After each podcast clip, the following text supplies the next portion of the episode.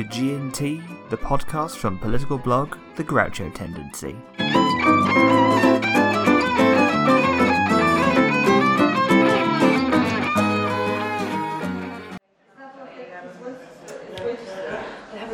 It's a new dawn, is it not? Welcome to G&T, the politics podcast from the Groucho Tendency. My name is Mike Indian, and back with me, as usual, in the Speaker pub in the heart of Westminster is South West London's very own Nostradamus, political soothsayer extraordinaire, and uh, failed Rugby Super League uh, namesake, Not Liam failed, Kay. not failed, Liam not failed. Kay. Very, very opposite, very opposite. you want to explain? You just you just talking about your famous namesake a few yes, minutes ago yes. as well. Um, uh, Toronto's first ever Super League try uh, was scored against Castleford, which is the nearest team to where I actually grew up. Uh, interesting this is enough. Toronto, Canada, isn't it? Yes, Toronto's To be not not Toronto, Yorkshire. Yes, and Toronto scored the first ever try, and it was scored by Liam Kay. Liam Kay. So, I never, sadly not me. I never knew. the match is ongoing at the time. I never knew this. Uh, that you had such a famous namesake. You know, I think if Rugby Super League want to sponsor our humble little podcast, then you know you are more than welcome to I give would, us. I would take any payment they're willing to offer. So we are recording this. It is Sunday, the second of February. It's just about four weeks since our last one. Um, quite a lot has happened. I mean, it's been a it's been a very very interesting month, not least of all because we are doing this on our second day outside the EU. Yeah, it's um, a brave new world of uh, I, I got to independent UK apparently. I, I got to admit, I was up. I, I went up to the theatre on Friday night with my with my partner, and we came back, and we then we were sitting at home watching BBC News around the time about the time it happened, and I was on Twitter mistakenly because I I mean I'm, I'm, I'm some apparently some sort of sadomasochist, um, some sort of glutton for punishment, and I was just sick to death of like both of the both sides on the on, on, you know people either prophesying doom or people just banging the drum for you know, or, or people I think my favourite was people taking videos of Brexit protests and somehow using it to claim it confirmed their worst stereotypes of either side you know either some sort of Remoaner or some sort of you know ardent nationalist lever you know which there were some out on the streets on Friday night Parliament Square was taken over by it Yeah, and it's it's kind of the most bizarre thing in in, in, in many ways because, like, from this point on, it's like the argument has actually now ended. Yeah, but we, but we both agree on that, don't we? Yeah. That, you know, Brexit has Brexit has happened now, and we are now in the transition period, which Yes. means that for the next 11 months nothing changes. To paraphrase Theresa May, nothing has changed. Yes. But what happens at the end of this year? What, why is the end of this year more important than the 31st of January? Well, they need to have struck a trade deal by Yeah. the end of this year. It needs to be ready to go, um, oven ready, as Oven people ready. may may may Oven have ready. sort of like used in the past. Bang it in the microwave. Uh, Yeah, and you know, very much uh, the government and the EU are starting to set out their stalls Yeah. over what is actually the more important, the harder, and the uh, you know uh, the bit that will take the longest time to do is the actual trade deal. I mean, the arguments over the withdrawal agreement were quite significant. I think the worry is that a lot of politicians. Well, I, I don't think a lot of politicians will, but there's the worry that a lot of people may well think that Brexit is now sorted, uh, which might come as a surprise when we start getting towards November, December time, and it's it is in it the isn't. news again. We are out. You know, that has happened. The, the commitment to take the UK out of the EU, but we haven't sorted out what happens after we leave. Yeah. So it's like Future relationship. Exactly. We, we haven't decided. It's like we- we're moving out basically. We're in a period where, if we use a very crude analogy of a relationship, we have decided we're breaking up. We're in separate bedrooms, but we're staying living together basically the next 11 months until one of us or both of us gets our stuff together Yeah. and decides what's going to happen afterwards. We're going to touch on that a little later on, but the other big change is, is that the last week or so before we record this, the government has really stepped up a gear in terms of what it's aiming to Yes. do. Uh, it's fair to say that we didn't see a lot of Boris Johnson until about a week ago. He has Yeah. he has been around, um, but a lot of what we talked about, we would have talked about how we'd done this two weeks ago, would have still been the Labour leadership election. The government hadn't really done a lot. They passed the withdrawal agreement, but the Prime Minister hasn't made any high profile speeches. He hasn't really been in the media. He hasn't really been behaving like somebody who won the mandate that he won just over five, six weeks ago now, has he? I, I think I think I think the key point I think comes down to um, his election in many ways, and with the nature of it being just before our withdrawal from the European Union, I think the idea is that Boris, when he appointed his cabinet, he appointed a cabinet that was very much something to get Brexit done. Now that Brexit is done, in his words, do you need the same cabinet? Do you need to? Is, is this a, a building up? Um, they've allowed, you know, he's not really said anything. He's let a lot of rumours about what they may or may not do creep out. There's been a lot of Dominic Cummings in and around uh, the media. Uh, they've put out a lot um, about ministers and secretaries of state not spending all their time sat in media uh, offices, you know, talking to newspapers or television or radio, but to spend time on getting their job done. And it very much seems, I think, like the reshuffle will be a bit more of a statement of what he wants to do. Yeah. and will probably set the tone for the next couple of years. Yeah. Because this is the same government that's been in office basically for six months now, isn't it? It's the same cabinet that Johnson appointed in July when he t- when he took over, and it, at that time, we should say that was the biggest change in. Although it was a new government, it was the biggest change in a cabinet since the night of the long knives. Although that was a reshuffle, this is a new government technically. Even people like Nicky Morgan, Zac Goldsmith, who left Parliament or lost their seats in the election, have stayed in post in the cabinet by being given peerages. Now, the one thing we do know is changing in the reshuffle is Nicky Morgan is stepping down from the cabinet. She's going to stay. She's going to remain in the House of Lords. Zac Goldsmith is probably going to stay put, though. Apparently, this is another thing that you know he's a close Johnson ally. Apparently, he's staying put. DEFRA is going to have a lot to deal with. In fact, actually, if you look at the Brexit legislation that's coming forward now, one thing the government has done is its publishment of the Brexit bill. So the agriculture bill and the environment bill are two major areas that are coming back because a lot of the powers that are coming back to the UK from the EU are to do with environmental regulation. So we'll have a new Office of Environmental Protection. We have to have the DEFRA Secretary will have to devise a new means of um, farming subsidies as well, which is another core European competence at the moment, and that's only the government's only outlined how it's going to work for the rest of this year. There's the um, shared prosperity fund, regional development funding, which is that's important to areas of the country like Cornwall, like Yorkshire, Yeah. like the north of England, north east England, that voted Tory at this election. But the other thing we've seen is the last week or so is that the government has actually been taking big decisions, hasn't it? There have been some major policy decisions that will outlast the, the this lifetime of the government, and most notable one of those, I think, for me, was Huawei.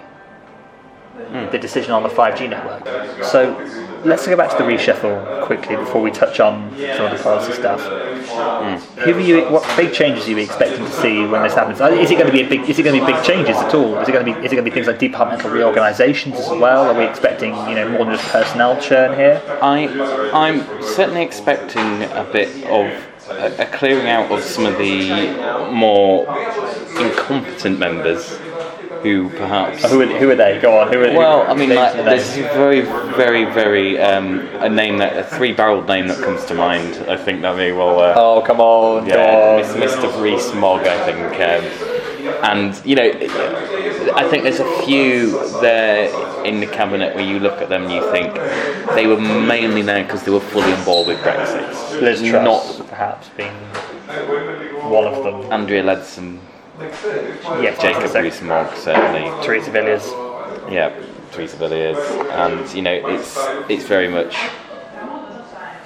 Do you really need those people in the in you know in your cabinet if you actually want to achieve the things that you said you want to achieve? Well, the gossip is that Zac Goldsmith is going to go DEFRA because that's quite an important department, and you know he's been very loyal to Boris Johnson. He would have, unlike Nicky Morgan, he was planning to stay in the government had he not lost his seat in the in the election, so he has a peerage now. So he could be Environment Secretary from the House of Lords, for example. Mandelson did it with Business Secretary between 2008 and 2010. Yeah. And Morgan's been doing it with since you know since the election for DCMS, and so is Goldsmith. He's low, though he's not Secretary of State, so he could junk Villiers and send Goldsmith to DEFRA. DExEU was gone as well, we should say. Yeah, there was no Brexit, so that frees up another government department, another top tier there. I mean, as, uh, assuming that they replace it, that they don't just decide to, um, you know, I suppose, cut costs and that sort of side of things, and mean, just uh, I mean, we already know down the line that Sajid Javid has asked all departmental ministers to find a 5% saving in their budgets. Austerity is back, ironically, after the election. You know, those spending pledges have to come from somewhere because of the tax locks. The Tories have already had, you know, stated how that's going to be paid for now, even though it wasn't in the manifesto. it's it's very much it's very much a case of um, you know you take on a lot of big inf- infrastructure projects. Um, the money needs to be found from somewhere. The Conservatives have also um, promised not to be so um, profligate as they alleged that their um, rivals in the last election were being. But they're, And sti- but they're still keep spending more than any of the previous Tory administrations in the Yes. last decade, aren't they? I mean, you know, Theresa May, David Cameron had austerity far more explicitly up front and centre. The 2017 manifesto reads very different to 2019 and certainly very different to 2010. yes, Given we've had four of them since the Tories came into office, this this Tory this current Tory manifesto is almost like a new. It is a new government in a way. It is the same Tory party, but it is a different emphasis on spending. yeah. Uh, Are we expecting Sajid Javid to move? Um, no, I think it would be uh odd to move a chancellor before he's even had a chance to do a um, budget. No. And he seemed he comes across as quite a close personal. He's got a good personal relationship, I think, with Boris.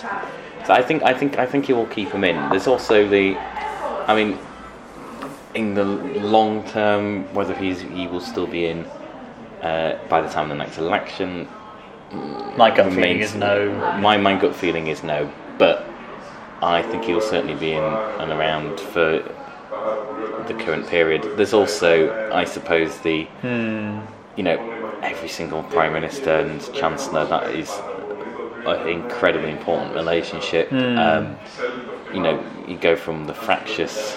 Uh, days of uh, Blair and Brown to the um, you know the uh, sort of ultimate sort of uh, you know heartwarming friendship that was the um, sort of Cameron Osborne. There was a friendship as well. It's fair Yeah. to say. I mean, and this this this but this Javid Johnson relationship is different, isn't it? It's more of a pragmatic, you know, recognition of that power really rests now with number ten for the first time in quite a Yeah. while, not the Treasury. And I think in, in Javid he has got somebody that, um, for all of his other qualities, is somebody who is probably a bit more pliant and probably a bit more willing to um, go along with things for political expediency.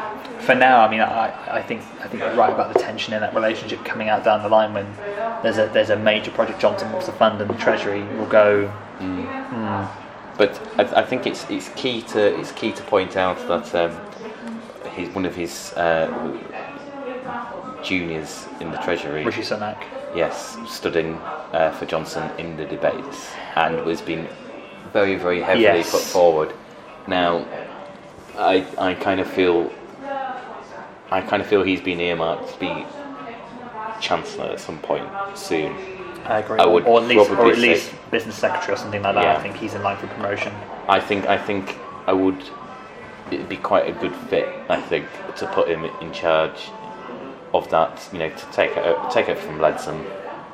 Now, new blood to come through and to prime him for um, the big job. Um, and also, you know, he's reasonably charismatic, he's a good media player, and Yeah. I think for Boris as well, having somebody who probably signed up to his ideas a lot more, um, to put him in charge of something like business, which, you know, may well actually become quite a bit more of an important department. um, Yes. Given the nature of our departure with the European Union. Yes. So, it, you know, it'll be interesting to see where he goes, and what, and it'll also be very interesting to see what happens to um, Michael Gove, um, who's currently without portfolio. Well, he's, he's Whether he will be given one. apparently, I mean, this is the restructuring because the Department for Brexit in the EU is now gone. Hmm. The new trade deal is, has, is going to be hashed out not by the Department of International Trade, but by the Cabinet Office team under the Prime Minister's EU advisor David Frost. But apparently, Michael Gove is going to be the public face of that. Hmm. So I see Gove staying at the Cabinet Office as Chancellor Duchy of Lancaster to lead on this.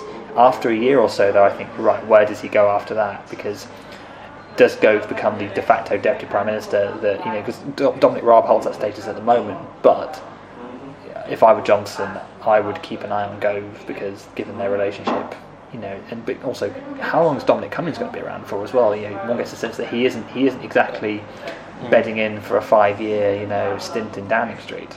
And equally, I mean, the relationship between Gove and Cummings is, you know, he, he used to work with him at the Department Very of Education. closely, yeah. So I would be surprised to see him.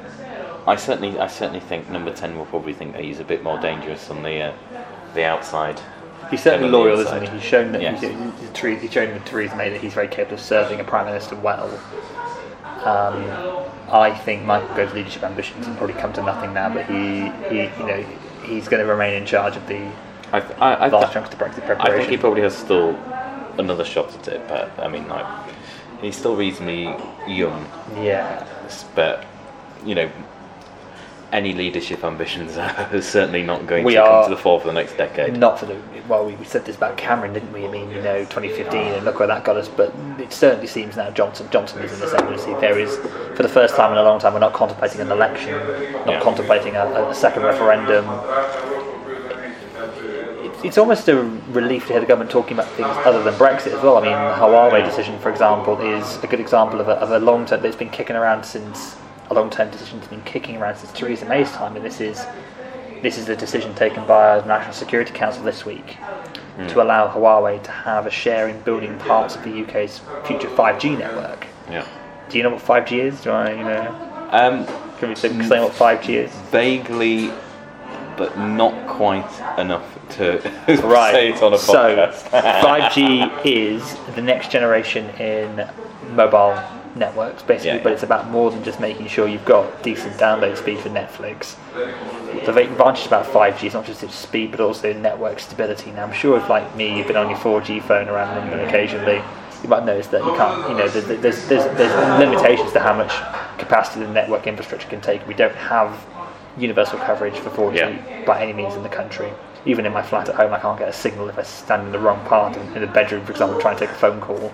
Yeah. 5G allows greater network stability, allows more information to be sent on a more secure, stable connection. Now that opens up a whole Pandora's box potentially of problems, but also possibilities too, such as smart technology being a good part of this as well. You know, think of things a whole raft of different technologies could run off that could make our lives much easier, much more connected.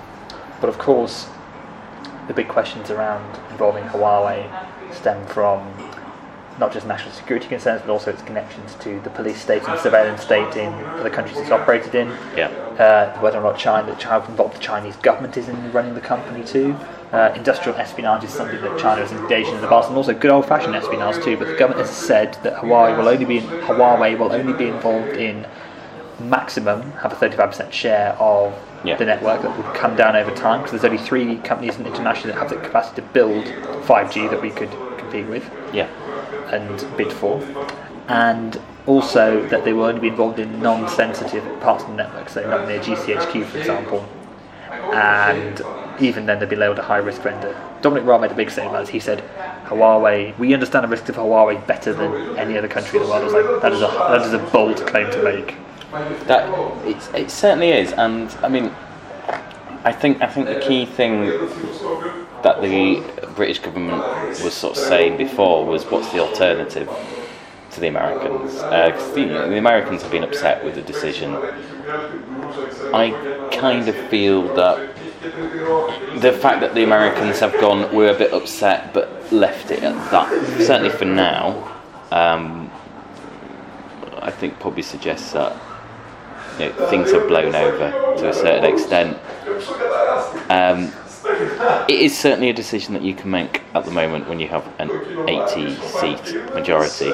Yes, that And- that is the luxury of what the government's got right now, isn't it? You know, they can make this big. I mean, the trouble is that they won't be. Some of them may not even be alive when they take this decision. We may not know this until 20, 30 years down the line when this infrastructure has been built and embedded into our lives. We don't even fully understand the implications of it now. Yeah. Um, something that we don't really fully understand the implications of either is HS2. Yeah. The government's review has apparently reported this is the Oakervee review that was commissioned last year by Johnson on the financial sustainability of the project. It has apparently reported in favour of HS2 still going ahead, despite the fact the cost has now more than doubled since its original Yeah. 50 billion estimate to now being 106 billion pounds. I confess I'm an HS2 fan. I think the project should go ahead. I think building major infrastructure in this country is important. They've also, if they cancelled it, it cost 12 billion pounds already. I I've always kind of felt that the argument in favour of it that what we needed was to bring up current infrastructure to a standard that is higher rather than a completely new um, rail line. Um, you know, high speed rail as well. The times that they on about sort of like taking off um, a journey between sort of like you know say London and Leeds, mm. you know, it's taking about 20 minutes off the journey. It just still doesn't put London and doesn't put Leeds in the London commuter belt. No, it doesn't, not by a long And, way. and at the same time, you know, realistically, would you even want to have a situation where you put in major cities within London's commuter belt anyway? Or that, you know, I I kind of feel that what was needed was a more reliable, fully electrified train lines around different parts of the UK. which the government hasn't delivered in the last No. 10 years, despite promising to. Patrick McLoughlin deferred a lot of major Yeah. electrification projects during his time at DFT. I mean, you know, a bigger thing is you know why on earth it takes as long to get between Leeds and Manchester. You know, it's twice as long to get from Leeds down to London, but it's about three times the actual distance between the two, then Yeah, between those two cities, and it.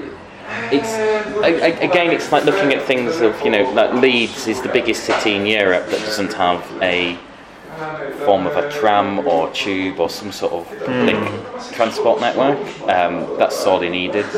Um, and there's a lot in like cities there that the connection between places, like especially going into those major cities, it's far easier to live outside London and get into London than it is to live outside, say, Manchester and get into Manchester. And remember, Johnson talks about what's been called Northern Powerhouse Rail, because we can, it's widely acknowledged in this country that east-west connectivity is an absolute shambles. Like trying to get, for example, from Leeds to Manchester, you know this better than me, it's a bloody nightmare. It can't be done. I can't but think that you know the government's talking about building a new railway line between Leeds and Manchester as one example of Northern Powerhouse Rail, as it says. I mean, you know, getting getting across the country is just difficult, even on roads. I mean, you know, there's, there's, there's a train line that runs Leeds to Manchester, but but sl- I mean, it's it's slow. It's not particularly great, and it's, it gets worse when you go out. Um, if you go into between, sort of like, say, Manchester and know, to pick an example, Blackpool, or you know, Burnley, or like Lancaster. Actually, Lancaster's a good example. Where I went to uni. Yes, and you know, you kind of the train systems are not very good. They're not very reliable. Um, you know, a lot around in my part of uh, West Yorkshire, the trains are run by um, that uh, newly uh, newly nationalised. um, Northern Rail, and um, you know, a lot of it is having a reliable transport network that works, and you are not reliant on cars and taxis and a bus system that, frankly, um, is not fit for purpose. Certainly in Leeds. And But- this is and this is the issue I think with the transport strategy of the government is that the, the, the big the big message I think of the government has been levelling up the country, all parts of the country, but it can only be done apparently by investing in more than just HS2. Now, from a political standpoint, you can't claim to be investing in infrastructure in my mind and cancel the UK's biggest infrastructure project. Yeah. However, at the same time, the nationalisation of Northern Rail represents the fact that you know, we've also got the Williams review on rail white paper still to come out. So there's major reviews of the rail system coming down the line, the pun, under this government. Yeah. I mean, we don't. Uh, reading Grant Shapps' statement. It's very clear they don't expect any quick fixes to Northern Rail. And I've travelled on Northern Rail a few times, and the pacer trains, which are basically old buses, are absolutely appalling. I remember getting on one, and the window was just full of like stagnant water. Everyone's Yeah. got a Northern Rail shambles story. So the government's got to find the money for it at a time when they've prioritised certain things. But the trouble is with infrastructure that you can't do it on the cheap. No. You have to do it in such a way that it represents value for money for the taxpayer, but it's the kind of thing that pays dividends down the line as well. Okay, so those are a couple of big decisions that the government has taken. The last one I think we should touch on quickly before we move on to Labour leadership trade deal. This is the biggest one for this year, certainly. This is the, the, the 11 months to get the future economic relationship with the EU sorted. Yes. What's different between what Johnson wanted and what Theresa May wanted? Uh, he wants a far looser uh, relationship. Essentially, essentially, if you were to look at the countries that you were perhaps modelling it on, I think Theresa May is certainly a, a lot closer to what the EU would perhaps want to offer a country than, say, um, Canada would be wanting to have with the EU, and that Boris's approach is very much, I think, Canada's the model he wants to go for. Yes. I think their backup alternative is an Australia type model, which is even looser. Very loose. And, you know, I think y- you, you see how the things are shaping up at the moment. The EU, I think, I think it's Monday, is going to publish its sort of offer, essentially. What, what, what it's going to negotiate. The mandate, yeah, the draft And mandate.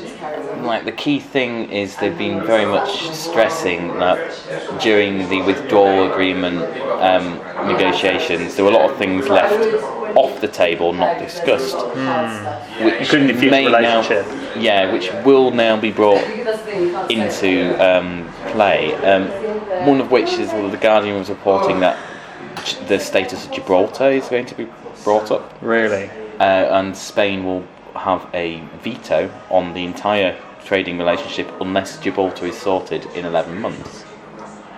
Which, and Northern Irish border 2.0, isn't it? Uh, it's it's it's these kind of little issues of you know you know, for example, does Greece refuse to sign off unless the Elgin marbles are taken back? These these these the trade deal has to be ratified not just by the European Parliament but also by all 27 member states and their subnational parliaments as well. Yes, and it's we don't particularly know how far countries will want to go in um, sort of you know sorting long-held grievances, but there is the risk. You know, the UK government's taken a very um, belligerent uh, tone to the start in these negotiations, which you know as, as we've seen in, in sometimes in negotiation that works quite well. So I mean, there's no judgment on whether it, you know we'll, we will see at the end of the year whether whether that was a good idea. But um, you know, as, there there is that possibility of you know cans of worms being opened, which Yeah. particularly need to be. Um, so we'll see. So the scope of this trade deal is going to cover. It will allow cover most goods, but it will also put checks on them as well. It won't also cover services, which makes up 80% of the UK's economy. Yeah. It will also not cover data guarantees as well. Now, the UK, the, so it's important that most of our economy, including financial services, won't be covered by this trade deal. They'll have to, we'll have to reach different understandings with the EU. Financial services is a great example of this. Like, you know, we don't know if the EU's going to grant us equivalence, which would ensure better access of our financial products to the single market, which is something at the moment that we have said we'll grant EU financial services wanting to trade into the UK, but the EU haven't said they'll give us. So even if we get a trade deal, there's lots of sub deals that need to be struck. Yeah. Not least of all over things like data guarantees and you know financial products just being two examples of that. So there may be a, a UK an EU UK trade deal, but there may be stuff after that that has to be hashed out. Now, when the UK Treasury modelled a Canada-style arrangement over 15 years, it found that we would, our GDP would be 4.9% smaller as Yeah. a result of that. Other people have said, other research out this week has suggested the UK economy could lose potentially 15 billion pounds a year by the end of the year if the trading relationship isn't sorted out quickly. The lesson is from it took Canada seven years to agree CETA with the EU. Mm. We've got 11 months, in practice eight once we passed had to pass the draft mandate we measured out. We're closer than Canada was to the EU, but even then, even if we get the deal, we've still got a long way to go. The government may regret writing into law that they were committed to leaving the EU at the end of this year and not extend the transition period to ensure a bit more breathing room. I I kind of feel in many ways actually having a this may be the key thing with the reshuffle is removing some of the people who are very very vehemently set on that. May be an opportunity for him to go I have an 80 seat majority I can extend it if I want at the end of the year. Yes, I think, and also it's not another election for however long. I think people, I mean- most people would want him to get it right rather than stick to leaving it on a certain and date. and He, he has got ways of extending something before, hasn't he? 31st Yes. of October to. And equally, I think, you know, you have a look at the next election when it actually comes up. I mean, like, realistically, is Brexit going to be an issue? If he hasn't sorted it by then, it certainly will be. If the trade deal has, So, got, I mean, trade deal has been bad and the economy is struggling, then absolutely yes. So he, this is the decision Johnson has to get right. Yes, I, I, I would be. As, as much as the sort of tone of the government is that I think they would be willing to extend it, it would not be by a long time though. No, matter of months, probably, no more than a year. Okay, so that's the government. Let's move on to consider the opposition. There is a Labour leadership race still going on. We are still actually two months away from finding out. It's not going to be until the first weekend in April, I think, Yeah. that we will know the Labour leader. I think it's, I want to say the 4th of April that we'll know. Fourth or fifth? Fourth or fifth of one- April. one of those. It's the first Saturday in April, isn't it, that we'll, that we'll know. Yeah. Um, who's still in the race? Well, we've got Keir Starmer as, Yep. as expected. Rebecca Long Bailey as expected.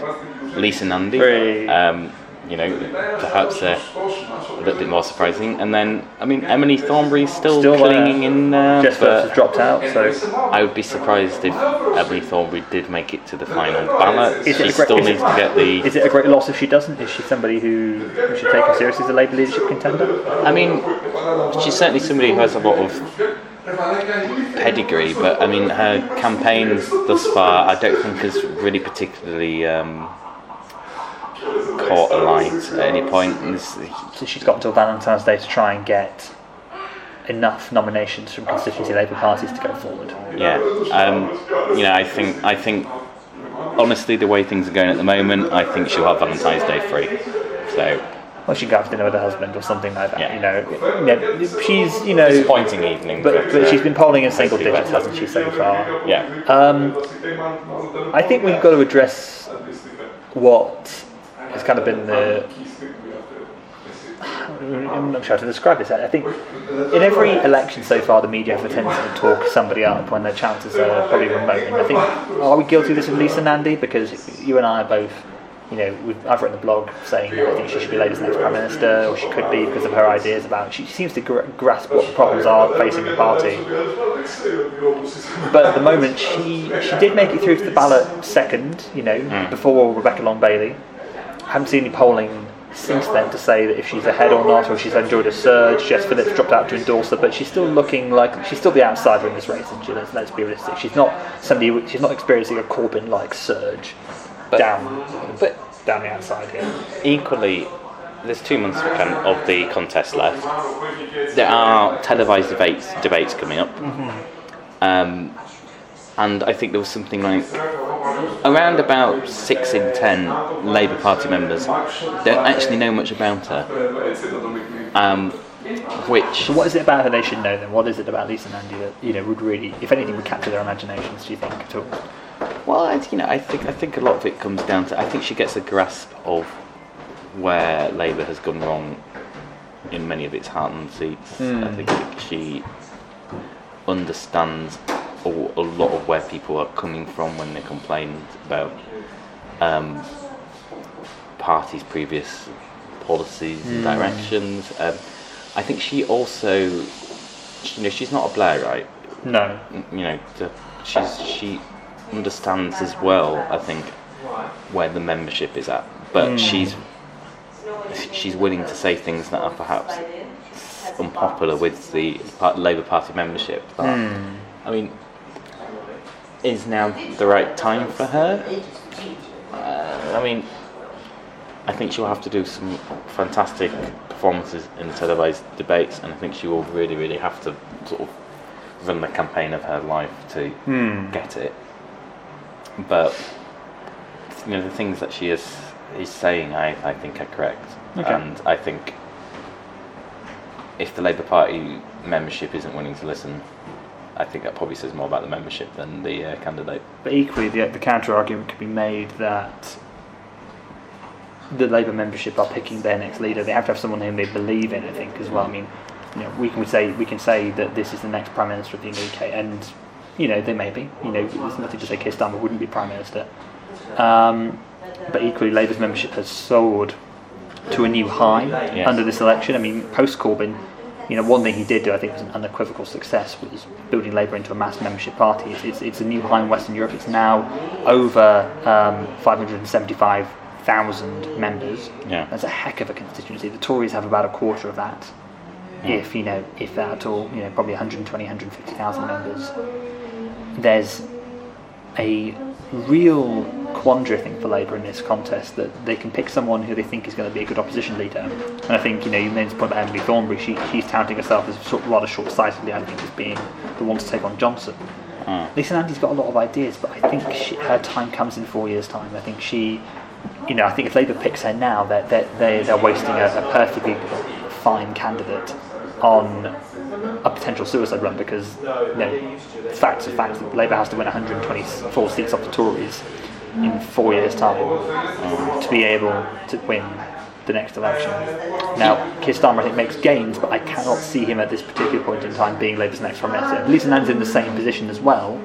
I don't think Labour needs those big ideas, and I think it needs someone, as you said before we started recording this, very um, accurately, I think, as well, very astutely. They need someone who's good on detail. Yeah. And Starmer is, among many things, great on detail. and you know he's up against a prime minister that is not great No. on detail, and you know the things that are going to be the big issues is whether or not his promises, um, particularly to those Heartland seats that went Tory. You know, the, the key is to, if Johnson delivers, I think it's very difficult for Labour to actually win the next election, regardless of who it is.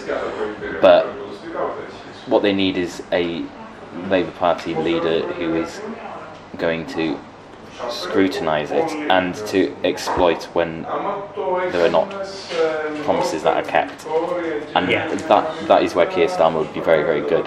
It is also where I think Lisa Nandy would be very good. And you know, What about Rebecca Long Bailey here? Because you know we she she's she, I don't I think uh, let's be fair to her. She's had a very difficult level to overcome in terms of being the continuity Corbyn candidate here. And actually, we should take her on her own merits. Then. Yes, we can say she's come from a wing of the party that has run Labour for the last four and a bit years, but she is still her own person. yeah, I mean, it's you know, it's the, the same as sort of yeah, when it was David Miliband running and you know continuity Blair. I mean, like it's not quite accurate. No. They are of the, that school, but they have their own ideas, as you would expect. Any any politician would have their own ideas. You wouldn't have everything enacted that you want, even particularly even if you're a leader. I mean, you know, it, but I think I think the concerns with her is thus far, despite having a membership which is mostly supportive, she hasn't really, you know, her, I, I think we're still waiting for her campaign to really come alight, and she, Yeah. she, she, I think she lacks, you know, charisma, a- and I think there's been some sort of silly comments. They're giving Corbyn a ten out of ten. I mean, That's the one that sticks in most people's minds. I think is the giving Yeah. Corbyn ten out of ten. That might play well with momentum, but I'm not overly sure whether that's something that you particularly want as a television clip to go around uh, the next time an election comes up. So, what is the single biggest priority for Labour's next leader? What do they have to do in the next four years? It's it's a four-year job, basically. Let's take it as that. You know, I think they've got to. I think they've got to show they're an effective opposition, and I think they've got to spend time bringing the party together to be focused on fighting election. And you know, given the size of the majority, I think you know you look at the next election is going to be about trying to reduce that rather than setting out to uh, all out going to win. Um, you never know; things might might happen. There's a- you know, four or five years is a long time. but, Yeah. um, you know, I think they've got to get the party in shape so that probably the election afterwards they can look at winning. Yeah, no, I agree. Um, there's also another leadership election going on at the moment as well, but I think the way you used to describe this one was irrelevant, Yeah, they, a bit harsh. I don't, I don't think so. I mean, like Who are we talking about? the Lib Dems. Yeah, well, I- I oh, don't- them, yeah, yeah. them. It's like it still exists, uh, still there, but um, I'm of the view. I mean, they're not announcing until July. Um, no, that's a long. Given they've only got 11 MPs who can, people can potentially be leader, Yeah, including Ed Davey, who's the acting leader. That's a very long time. and you know, you just kind of feel that yeah, they'll have an election and everything. Um, you know, it's, it's Ed Davey's to lose if he's acting leader. Only Christine Jardine said she's running so far. Um, there's been a lot of talk that Layla Moran could run, um, the MP for Oxford West and Abingdon. I am not a Layla Moran fan, if I'm honest. I'm nothing against her personally, but I don't think she. Look at the attributes Jo Swinson had. I think Layla Moran has all, of, all the flaws of being a bit too earnest, a bit too preachy, but none of Jo Swinson's got a warmth or charisma, I would say. And I mean, I think I think the last election, you know, Jo Swinson. The more people got to know her, the more they disliked. Which is a shame because she's she's she's genuinely a very passionate and lovely person But- from what I've seen. But I mean, to be honest, like Ed Davey doesn't particularly strike me as a wonderful candidate. I mean, they haven't got one, have they? Let's be honest here. I mean, I mean, the last time I can, I can remember, I can remember, saying somebody, um, sort of, the last leadership election when it was her, um, him versus uh, sort of Jo Swinson. You know, the two of them together kind of look like, you know, very earnest, nice liberal parents at a football match, and kind of people see at Dulwich FC. yeah, and just like they, you know, they seem very, very nice. Just whether or not you would think, yes, no, they, they should be prime minister. it really depends what the Lib Dems want. I mean, like the direction of the party was essentially stop Brexit. Um, Yeah, it's done but, now. yeah, that's done. So they have to, and They've got to find a new purpose in politics, don't they now? in many ways, it was sensible for them to wait and see what the outcome of the Labour leadership was because you know if, if Becca Long Bailey wins, They there's can a lot of it- gap in the centre. Yeah, they can if either the centre other ground. two candidates win, um, it's very much where do the Lib Dems fit when Labour has moved. Ten, ten years of Tory to the government, I think, will pos- allow themselves to position themselves nicely as a protest party again. I think which they were good at in the 2000s. Yeah. you know, during the Iraq War, particularly. And it, it quite possibly actually suggests that you know they need somebody who is a new name and to accept that there's going to be a long time before the next election and you know why not have the most impressive candidate that comes forward you know why why does it need to be somebody who had any experience of being in the coalition government Yeah, I mean, Layla Moran may be the best thing ever to happen to the Lib Dems. She may be the next Lib Dem Prime Minister.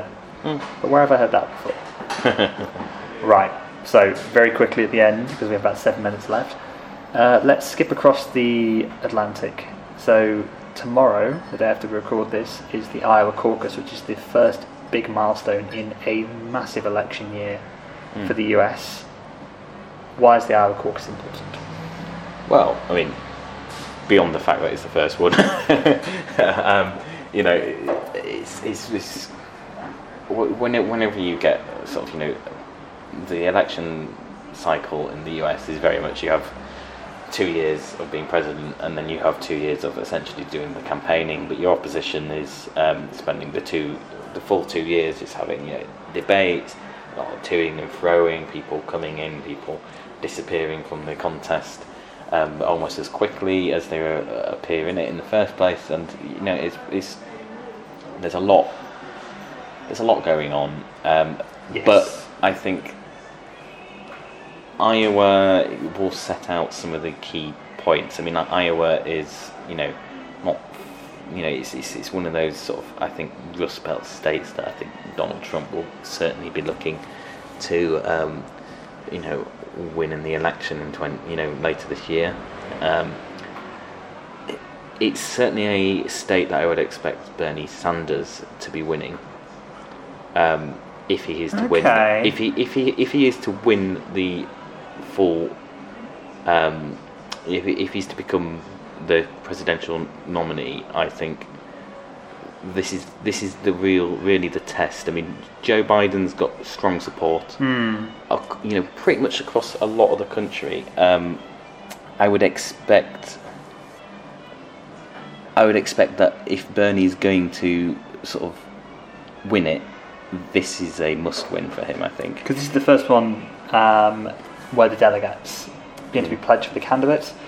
The nine candidates who are running still in the Democratic, but still quite a large field. Obviously, former Vice President Joe Biden, Vermont's and Bernie Sanders, Elizabeth Warren on the left, uh, Indiana Mayor Pete Buttigieg, uh, Amy Klobuchar, Andrew Yang, Tom Steyer, Talisa Gabbard, and of course, um, former New York Mayor, billionaire, and uh, erstwhile do-gooder Michael Bloomberg as well has entered the race. So at the moment, the media is kind of positioning this between Biden and Sanders. As you said there, Sanders is I ahead. think, I think, I think that's what Elizabeth Marginally. Warren, Elizabeth Warren. As but there's a well, I growing rift between Sanders and Warren, isn't there? You know, there's been there's been some quite heated words there, particularly over I you know whether or not Sanders called her a liar over a particular allegation a few weeks ago. And there's I think I think this was always I think this was always going to happen. I think like what had happened is both of them had wanted to put this as a campaign about which left member of the Democrats left wing is best. which is the ascendant branch at the moment the Yes. Party. Both of them have wanted to put this about which of that wing should be the next leader. Yeah, I think so. They spent a lot of their time of 2019. The gloves have been very, very firmly on with each other. Um, it's been more about trying to, um, you know, target you know Biden, um, Mayor Pete, and you know sort of set it out in those, frame it in those terms. I, the closer you get to the actual primaries, um, you need to be setting out why you individually are the person that should be the presidential nominee. And you know, Elizabeth Warren, you know, she's behind Bernie Sanders in the polls. Um, you know, sh Bernie Sanders can afford to keep this current status quo going. She has to find a way to bring his total down, and if the two of them between them yeah. Only one of them can can Yeah. contest it. Biden. I think I think the pressure may well come when if Biden takes a lead at any point, uh, Sanders and Warren, there may well be a further rift when it comes time for one of them to perhaps make way for the other. I think the further tension then becomes between the establishment Democrats and the left, as it were, whether it's Sanders or Warren, comes from the the fact that a lot of Rust Belt states, Philadelphia is a great example of this, where the stance on fracking adopted by Sanders, you know, a lot of energy intensive industries such as steel making still dominate in areas like Philadelphia. Biden's moderated his stance for that, and he's from that kind of state, whereas Sanders and Warren are very much standing much more on a point of principle, and that's going to affect things like the union backing. Are blue collar work, the traditional blue collar Democrat is going to gravitate to Sanders and Warren? I mean, interestingly, at the last um, time that the uh, the last time that the Democrats were picking their leader, Sanders performed extremely well in the blue collar Rust Belt states. Um, he was very much the person who was making the argument that things needed to, to change there. Um, they are also the states that wholeheartedly embraced um, Obama with his "Yes, we can." You know, things are going to change here. And then at the end of the eight years, decided that they'd rather go for Donald Trump. Yeah, just narrowly as well. Yes. Trump won because he knew which states to win. Yes, and you know, you look at Bernie Sanders. He's had previous support in these states. Um, I think he will almost certainly be if if he does not win it. Uh, especially if he loses to um, Warren, I think. Hmm. I think there'll be very, very serious question marks over whether or not he can actually win the Democratic uh, nominee. I mean, And can Warren can Warren beat Biden? I think Warren's victory is tied up in uh, the fate of uh, sort of Bernie Sanders. So I I'm think to come back to this in a few months, I think, and see where Yeah, we're at. I- so at the I- moment, we're still saying we're still envisaging the final Democratic nominee still being Joe Biden. I think so. Yes, but I agree. but I think there's certainly three candidates who are not overly far away from having a breakthrough at some point. So who are Um, they? Just so we know Uh, before we go. Sanders, Warren, and uh, Mayor Pete. Mayor Pete is the one I would love to see go forward. If I was honest, he'd be a very interesting one, but I think Trump would massacre him. If I'm honest. Most probably, but um, that's probably a question for Well, we know after the we, primaries. we know so- they'll be facing Trump because his acquittal and the impeachment trial is not in any doubt anymore. But Yeah. I don't think we need to touch on that too much. But you know, It was always going to be the case, I think. Yeah. It was a bit of a it's, it's shadow boxing, I think, with the, the real the real test will be in the ballot box in Yeah. November, won't it? Trump who will be facing Donald Trump. In fact, in many ways, it's almost a good thing because Pence, Mike Pence, has been too much of an unknown quantity, yeah. particularly given he's a former governor of Indiana, and uh, would have no trouble holding the evangelical base together for the Republicans as well. Yeah. Right, we are coming up on 50 minutes, so I think we are going to leave it there. Liam, thank you very much again. No we, worries. we will be back in a couple of weeks, I hope, schedules permitting, obviously. Yeah. Um, is there anything you'd like to plug at all before we sign off? I am just, as ever, if you're interested in charity sector news, Third, Third Sector, Sector. magazine. so there you go. Uh, as ever, please check out the Groucho Tendency, www.thegroucho.co.uk. Uh, this podcast is going out on iTunes. We hope if they certify us for approval, so we'll hopefully kind of get a bigger audience. Um, if you're listening, and please do leave a review and a rating. It means more people will see it as a result. Um, I'm sure there'll be other stuff popping up. I did a spot on Bloomberg Radio on HS2 and Huawei. You can find that back in my timeline on my Twitter account. That's at Mike underscore Indian. Liam, your handle is if people want to follow you. Uh, oh, I'd have to check. But to it's check. vaguely, vaguely, if you Google Liam K, Yeah, for Liam K. Twitter, Third Sector. Yeah, you'll find him. You'll find him. Until then, thank you very much for listening. This has been Mike Indian, and I'll see you next time.